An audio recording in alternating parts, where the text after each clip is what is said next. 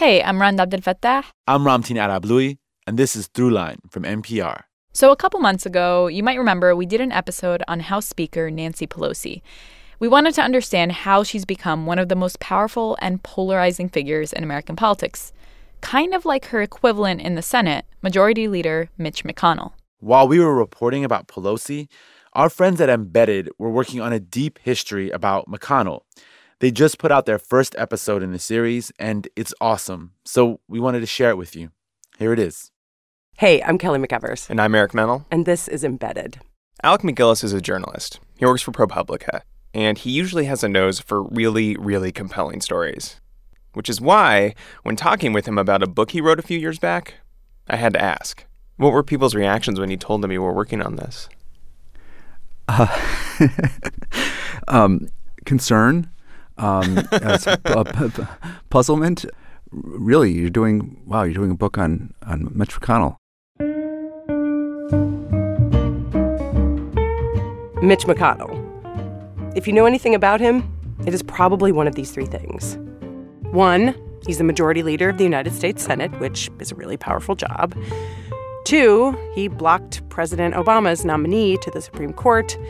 And three, he is not the most dynamic guy in politics. Is that overstating it? No, not at all. Okay. Me, he's almost notorious in Washington for his opaqueness, his drabness, his wan demeanor. When when Simon and Schuster approached me about doing the book, I, I, kind of questioned their belief that there was a market for oh, the really? book. and to this day, I, when I get my, my royalty statements, I continue to question whether there's a market for the book. A joke, perhaps, but what Alec was saying actually came across more like a warning. Because we were already, in fact, in the middle of reporting a podcast series about Mitch McConnell. Sometimes I would sit back when I'm interviewing him, and I would imagine him in a powdered white wig and a ruffled shirt, like a late 18th century politician. Warm and engaging and uh, outgoing. None of those terms describe Mitch McConnell. Some folks still don't, don't think I spend enough time with Congress.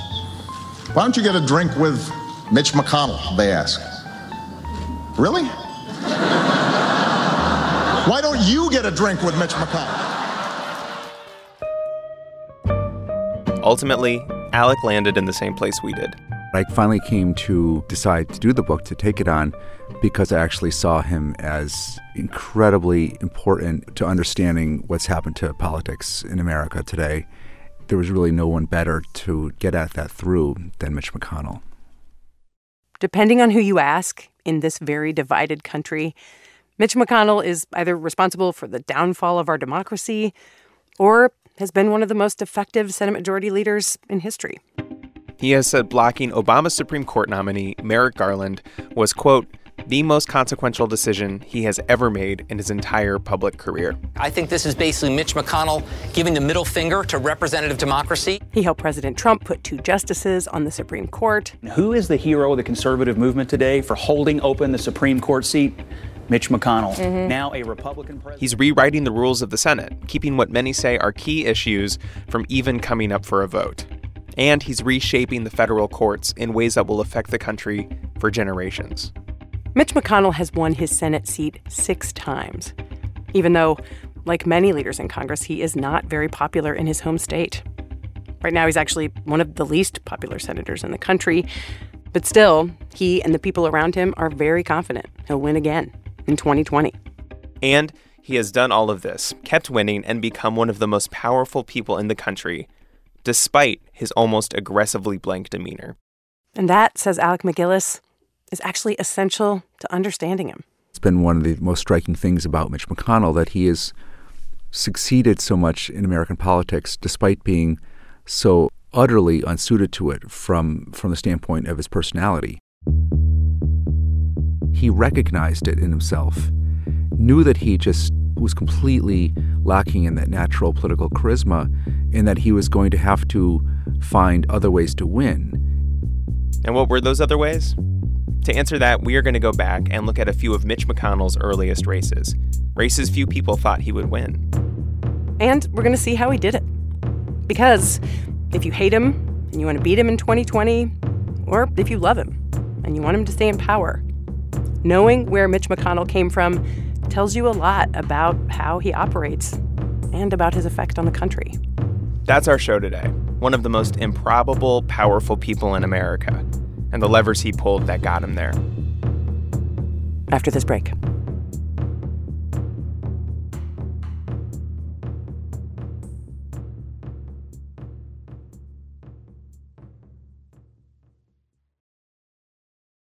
Support for this podcast comes from REI Co op, as do the following questions Where do you see yourself in five miles? What does silence sound like? Can bear spray help you sleep? What's the easiest version of climbing a mountain? Do mosquitoes find me attractive? REI can help you find out for yourself with gear, classes, and 81 years of outdoor experience. Learn more at rei.com. Is there age discrimination from employers? What is it about paying in advance that makes people faster at picking up their dry cleaning? I'm Stacey Vanek Smith. And I'm Cardiff Garcia. We are the co hosts of Planet Money's The Indicator, where we answer these great questions from you, our listeners. Every day, and in less than 10 minutes. Okay, we're back. And the way Mitch McConnell tells it, he was not one of the cool kids growing up. He wore an I like Ike button in his fifth grade picture.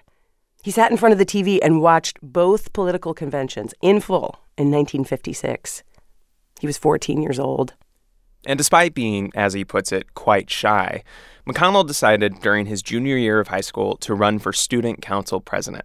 It's a story he tells in his book, The Long Game.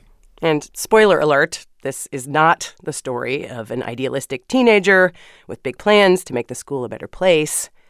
Young Mitch McConnell was a pragmatist. To win the election, I needed to run a better campaign. Yes, this is Mitch McConnell narrating the audio version of his memoir.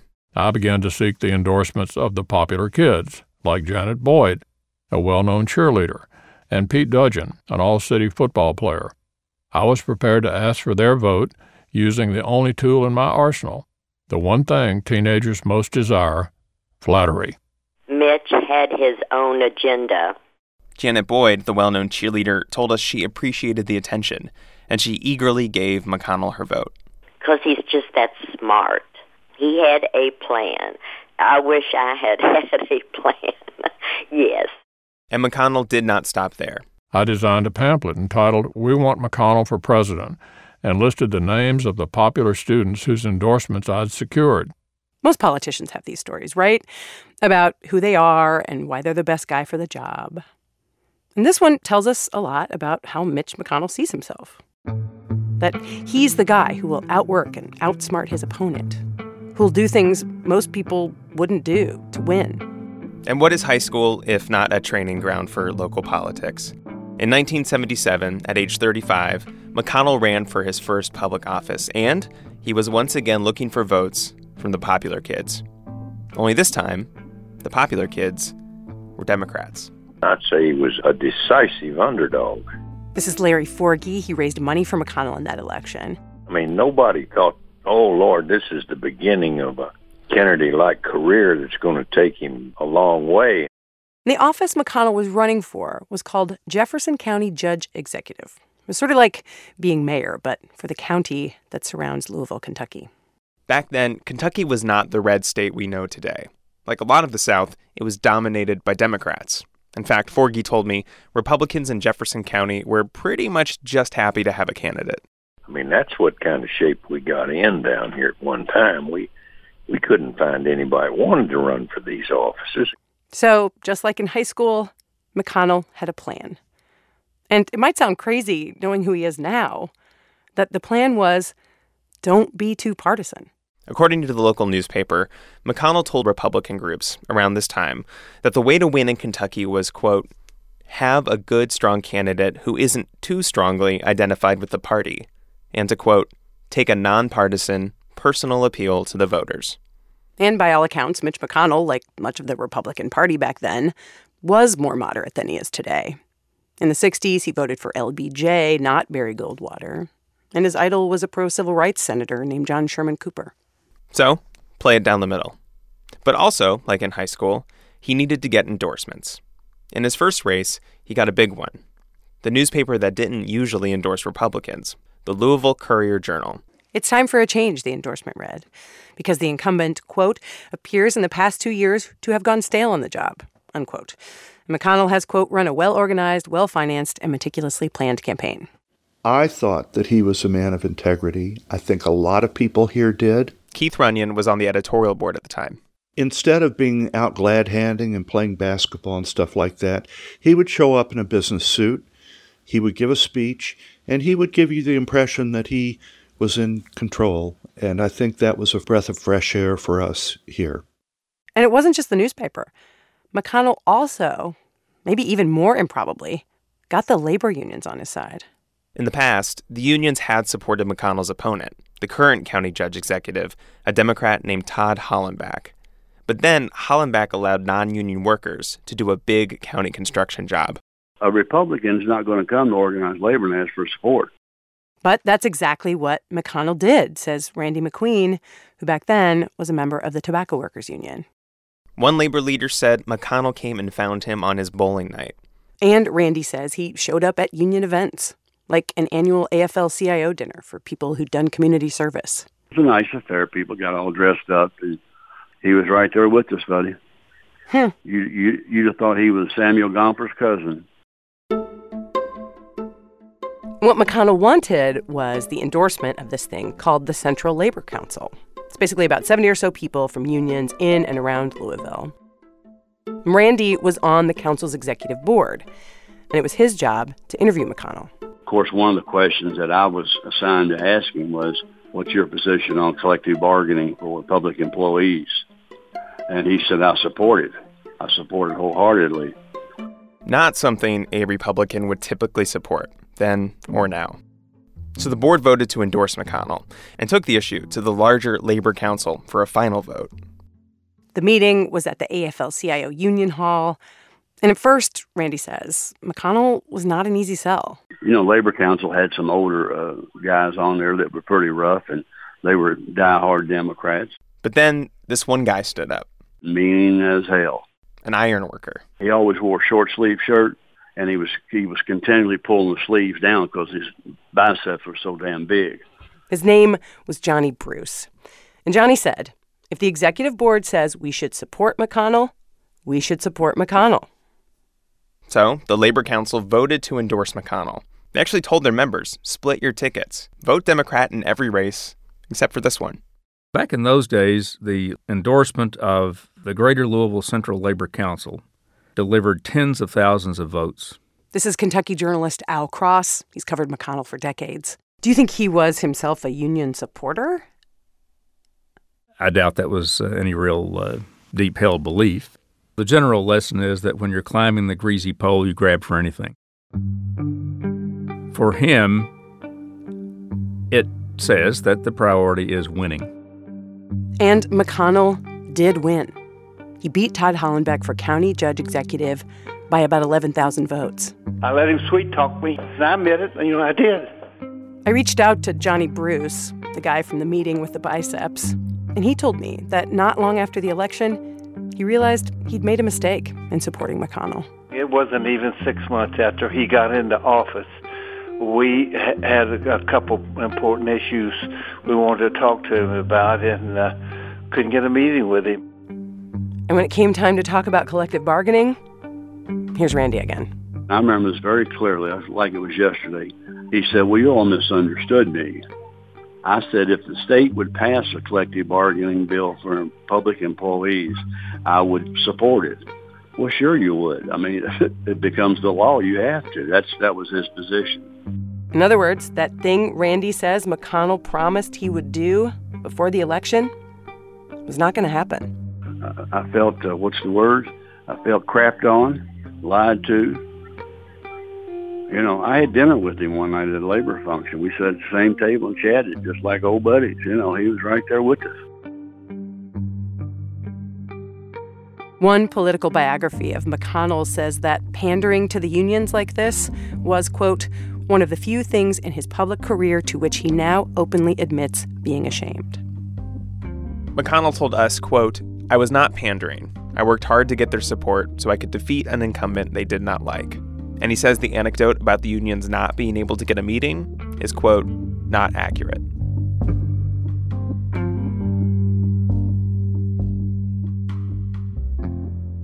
There was something else we heard from people who knew McConnell in those early years that we found pretty surprising.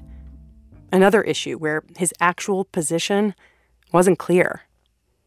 And that was the issue of abortion. I can assure you that we thought he was pro choice. He was largely pro choice early in his career. The best elected official I've ever worked with on the pro choice issues. But what confused us is that in newspaper coverage at the time, McConnell never mentioned this belief. In fact, while running Jefferson County, McConnell voted to support a bill that would restrict abortion.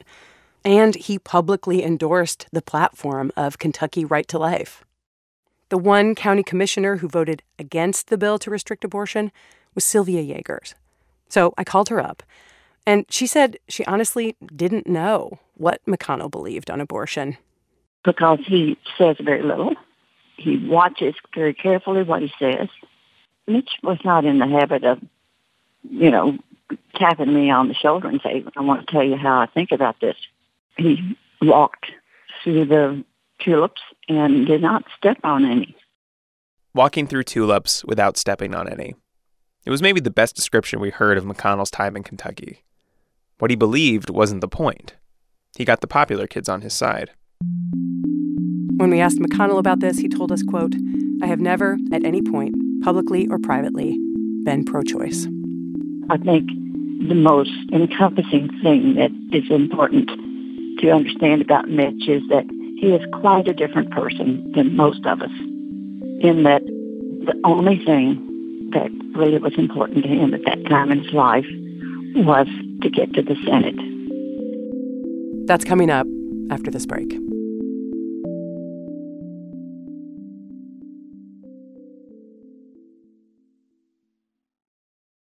Support for this podcast and the following message come from Google. Veteran Mitch Hoyt founded Skinny Sticks Maple Syrup, and he's showing that small businesses can do big things. Mitch started making syrup from a few trees in his Wisconsin backyard and now is connecting with customers worldwide with help from Google Tools. Skinny Sticks is one of millions of small businesses using Google to grow. Learn how Google is helping businesses in your state at google.com/economic impact. When's the last time you had a really good workout? Not of your biceps, but of your brain. I'm Shankar Vedantam, host of Hidden Brain. Listen every week and flex your mind.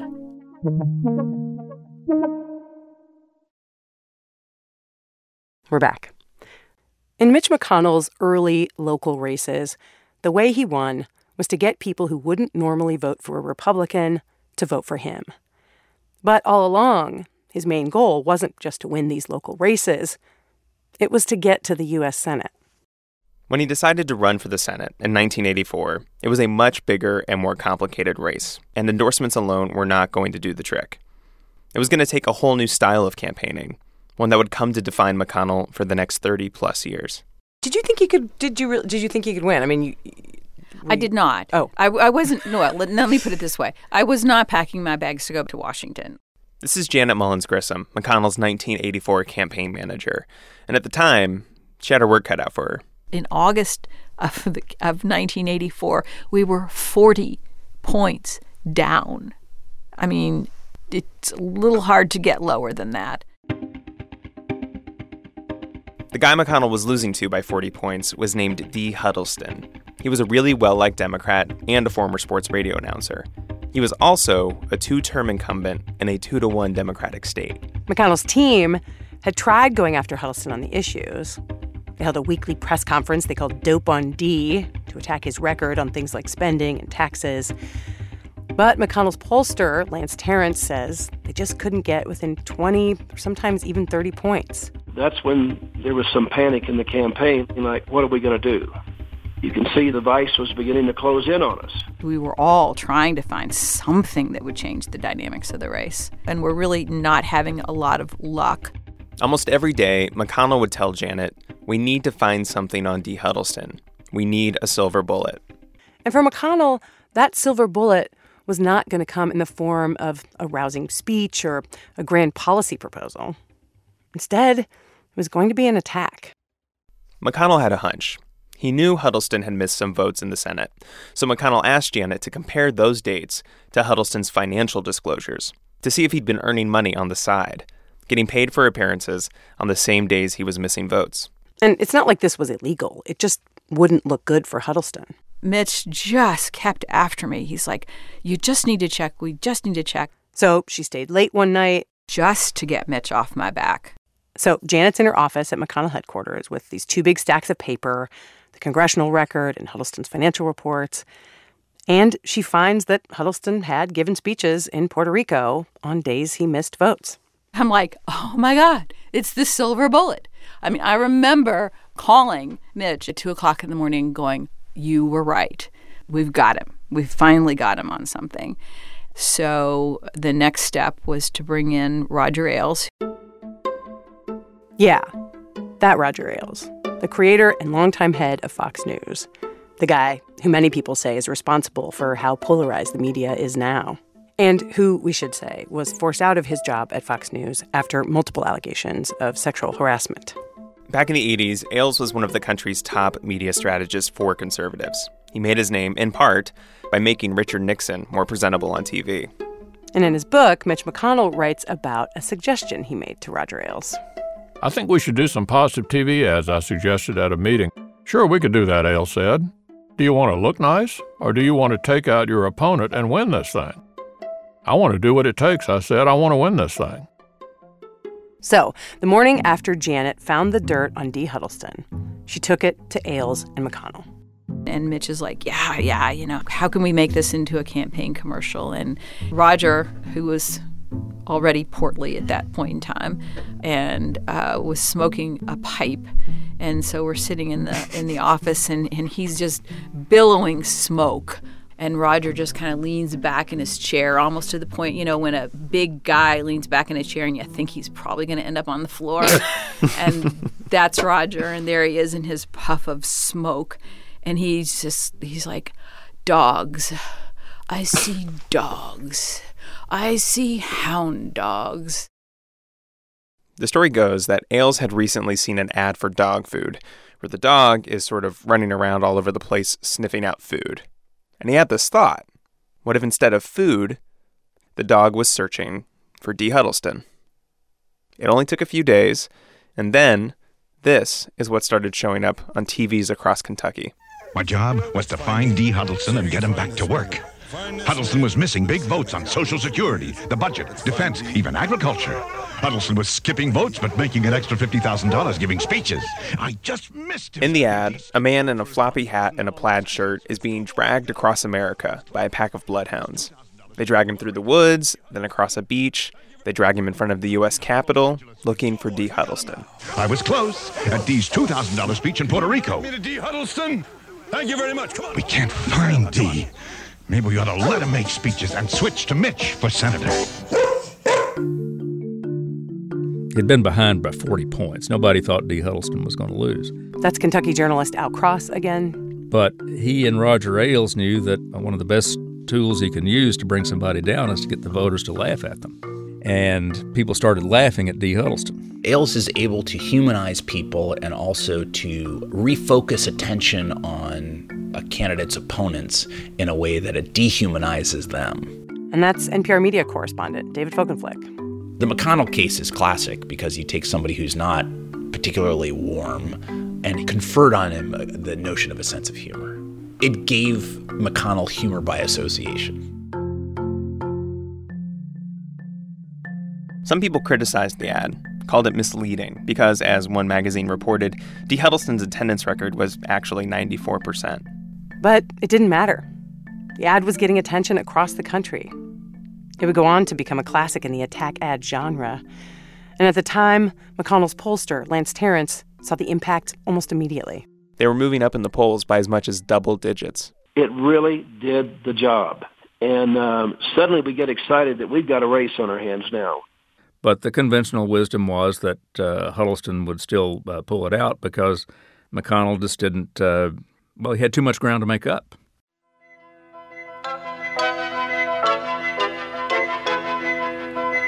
Good evening and welcome to Election 84. Tonight in our studio, we have two candidates for the office of United States Senator. Democrat Walter D. Huddleston, and Republican Mitch McConnell. In their one debate, the two spent a surprising amount of time arguing about McConnell's negative campaigning. He started more than two years ago with his negative, misleading, and misrepresentation campaign against me and my record. he has continued that right up until this very minute.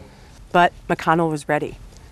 I don't have any problems with Dee Huddleston. I like him. I think he's a nice fellow. What we've been talking about is his record. And by the way, I think it's doubly amusing for him to still be complaining about a negative campaign. If you've had your television sets on the last couple of weeks, all you've seen are outrageous negative campaigns against me. Well, I'm glad Mitch McConnell has brought this subject up again because it is indicative of the fallacious nature of his total campaign. Mitch McConnell was such a believer in going negative, he actually made a case for it during the debate. When it's close, when it's competitive, the two candidates are sort of like gladiators in the ring. And the public benefits from the two candidates getting into the ring, mixing it up, and bringing out observations about the other candidate's record. And I think that's part of uh, what makes the system work. In other words, get ready. This is how campaigns are going to be. From National Public Radio, this is an Election 84 special report. I'm Linda Wertheimer. By election day, McConnell was closer than ever in the polls, but he was still behind. When the polls closed, the big story was that Ronald Reagan was clearly on his way to a landslide victory. Now, NPR is calling eight of those states for the president. Those states give the president a total of 91 electoral votes. He would go on to win 49 of 50 states. This is exactly what McConnell's team had been hoping for. A big turnout for Reagan would mean more votes for McConnell. And that became the second big story of the night. And in Kentucky, an upset, Mitch McConnell, a Republican, beat the incumbent Democrat Walter Huddleston. NPR's Nina Totenberg is following the Senate races and has this report. The Huddleston loss is a major blow to Democratic hopes for picking up seats in the Senate. So let's take a rundown now of the other Senate races we've called, beginning with the great upset of the evening so far in Kentucky. Liz and Ken, it's been 16 years since Kentucky's had a Republican senators, and now Mitch McConnell has made history. Republicans here are calling this the most unexpected victory in the country. He is described uh, as an extremely aggressive candidate. Someone said to me, he comes up to you and says, uh, Will you support me? And you say, Well, uh, Dee Huddleston is my best friend. And he says, Well, will you support me anyway? And then you say, I'm sorry, Dee Huddleston is married to my sister. And then he says, Well, can you suggest someone else? that night, Mitch McConnell was the only Republican to take a Democrat's seat in the Senate. But it felt bigger than that. There was this sense that, oh, if this guy can peel away enough Democrats to vote for him in the South, perhaps others could too. Perhaps this is a sign of things to come. Lou, does this mean that uh, the South is now the Republican part of the country, the same way the Mountain West is generally written off by the Democrats? Linda, this may be the case. Uh, we're beginning to get real signs tonight that uh, realignment's taking place. I'd say categorically, from what we've gotten this early, that the certainly the old solid Democratic South is dead. Let's see what Mitch McConnell has to say. Let me uh, thank all of you wonderful people for coming out here tonight. After 16 long years in the wilderness, the two party system is back in Kentucky.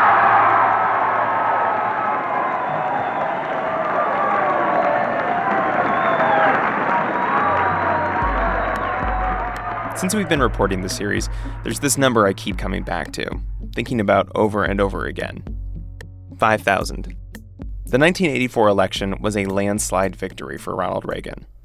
But it wasn't for McConnell. It actually wound up being very, very close. He only won by about 5,000 votes.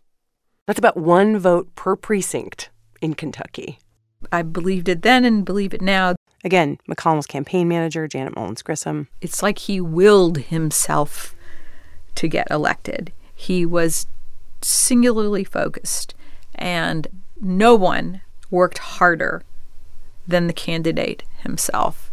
For Alec MacGillis, who wrote the book on McConnell, this very narrow win in 1984 is a real turning point for McConnell and for the country. Prior to that, he had been quite a moderate Republican in a lot of ways, but he saw the Republican Party shifting to the right with, with Reagan, and now that he was representing the whole state, it was clear to him that he was going to have to shift quite a bit to the right, and he basically warned one of his friends that that was coming down the pike. Oh, literally warned him. Yes. That friend was Keith Runyon, who was part of the editorial board that endorsed McConnell for county judge executive in 1977. After McConnell was sworn into the Senate, Runyon was visiting Washington, and the two had just had breakfast in the Senate dining room. And as we were leaving, he said, Keith, I have to tell you, I don't think you all will ever endorse me for Senate. And I sort of quizzically looked at him because I thought, well, how on earth would he know that? He said, I'm going to have to move so far to the right to be reelected in this state that you will not be able to endorse that. And for Keith Runyon, who knew McConnell as a moderate, this was disappointing.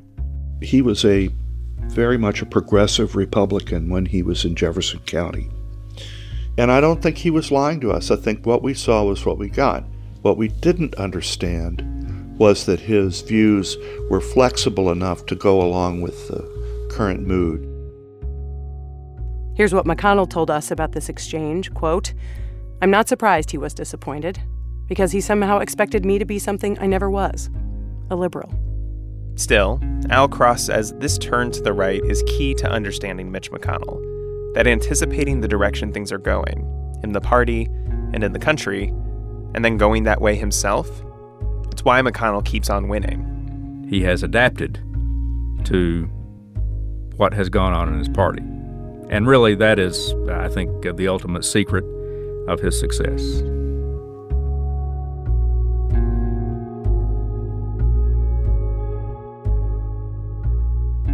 From the beginning, there was nothing about Mitch McConnell that made him an obvious candidate for the job he now has. He was never very charismatic, has never been overwhelmingly popular, but he has found ways to overcome that by playing it down the middle of the road, telling people what they need to hear, through a mastery of the media, ads making him warmer and funnier than he normally is in public, and attacking his opponents. And Alec MacGillis says there is one other tactic Mitch McConnell used over the years to win. Maybe his most important tactic. The main way he found to win was to raise tons of money, to be the guy who had way more money than the other guy, and that he needed to make sure that you didn't stanch the flow of money to politics because that's how he was going to win.